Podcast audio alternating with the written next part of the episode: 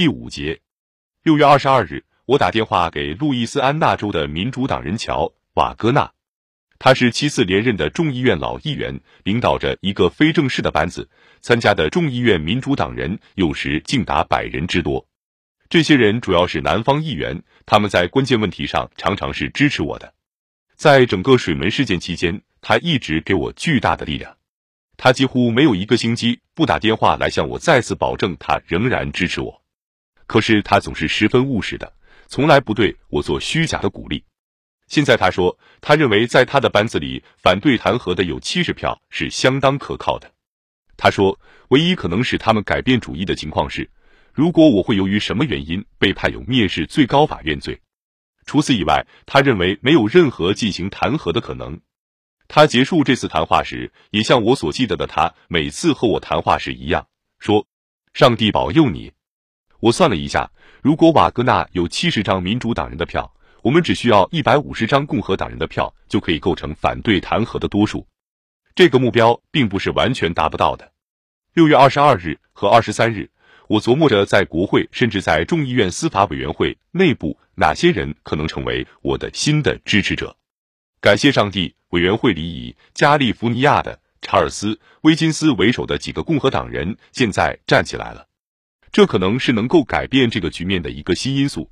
改变它，那就是说，改变那一条件。不管最高法院发生什么情况，对我们都将是一次真正的考验。然而，我仍然希望并且感到，这次仍有相当大的可能。法院考虑到国家的前途和总统的前途。甚至可以说，考虑到法院本身的前途，不会愿意开创这样一个具有极大破坏性的先例的。可是，法官全都住在华盛顿，受华盛顿新闻报道的影响，他们在华盛顿邮报上看到的毒素一定会渗透到他们的头脑里去。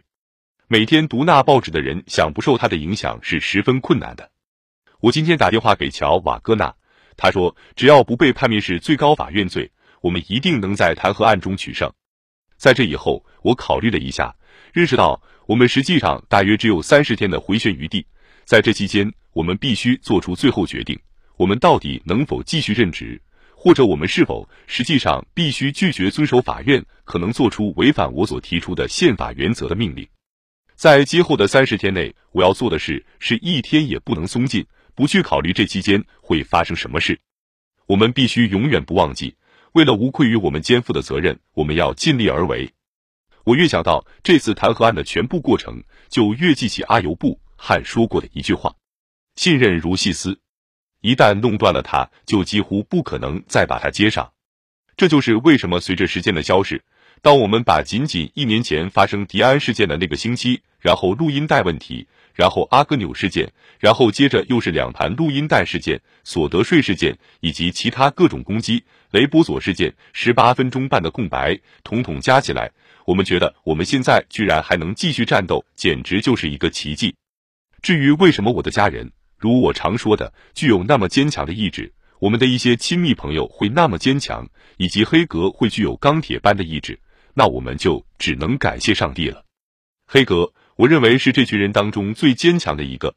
当然，他得到了齐格勒、布坎南和其他人的支持。我曾跟鲍勃·霍尔德曼好好谈过一次话。他真是一个具有无穷力量的人。我对他说：“我知道他一定对九月将要发生的事情和他必须忍受的麻烦事感到忧虑。因此，一如对约翰·埃利希曼和约翰·米切尔一样，我对他非常非常同情。”他说：“他只是过一天算一天。”根本不去想最后的结局。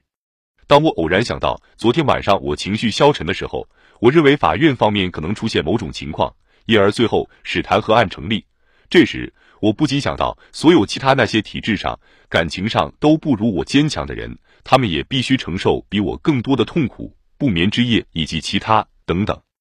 我们这一批人当中有这么多人经受住了可怕的打击，他们受到了最狠毒的打击，却仍然熬了过来。这真是了不起！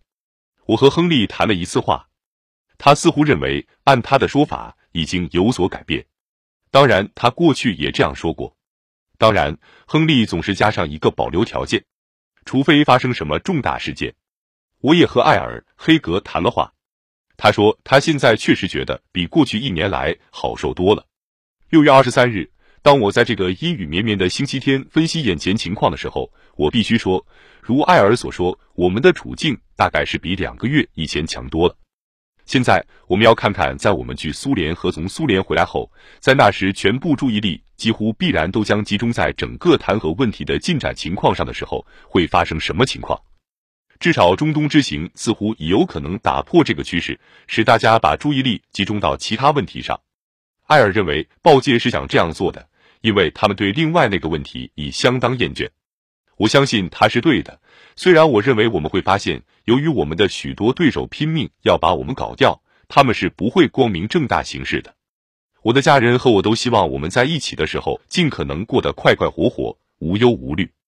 我总是为我的女儿们感到不安，她们还年轻，她们需要自由的去过自己的生活，然而她们却不得不天天为我战斗。他们经常的体贴关怀给我以极大的安慰。朱莉常常把她那本新英文版的新约全书放在我的床边小桌上，翻到某些给人以安慰的章节。在我情绪最低的时候，特里西亚就会来到林肯休息室，在我看书或工作的时候和我坐在一起，默默的表示对我的爱和支持。父亲节那天我正在中东，可是女儿们给我发来一个电报说：“亲爱的爸爸，祝你父亲节快乐。”我们为你感到自豪，我们非常爱你，朱莉和特里西亚。我的两个女婿也一起发电报给我。总统先生，祝你过一个胜利的父亲节，仅此表示我们的敬佩和热爱。埃德和戴维，由于埃德工作上的需要，他和特里西亚住在纽约市，因而不大在官场露面。因此，这也成了那些专门追求无聊新闻的专栏作家最喜爱的话题。他们编造谣言，说什么我和埃德，或者甚至说特里西亚和埃德关系破裂了。最后闹到特里西亚不得不发表了一个否认他们的婚姻即将破裂的声明。实际上，他和埃德由于不得不忍受这些流言蜚语，他们越来越坚强，关系也越来越密切了。三月里，他们事先并未告诉我，就联名在杂志上写了一篇勇敢的、有说服力的文章为我辩护。朱莉和戴维在我任总统的最后整整一年里，直接处于飓风的冲击波里。由于住在华盛顿，他们永远不能逃避舆论界无休止的纠缠，也不能逃避弹劾的威胁所带来的窒息气氛。朱莉和戴维两个人都是刚强的年轻人，可是，在经过一百六十多次的公开露面以后，其中很多次是使人难堪的有关水门事件的审讯。除非他们愚蠢无知或麻木不仁，否则他们是不会感觉不到这一切对他们的影响的。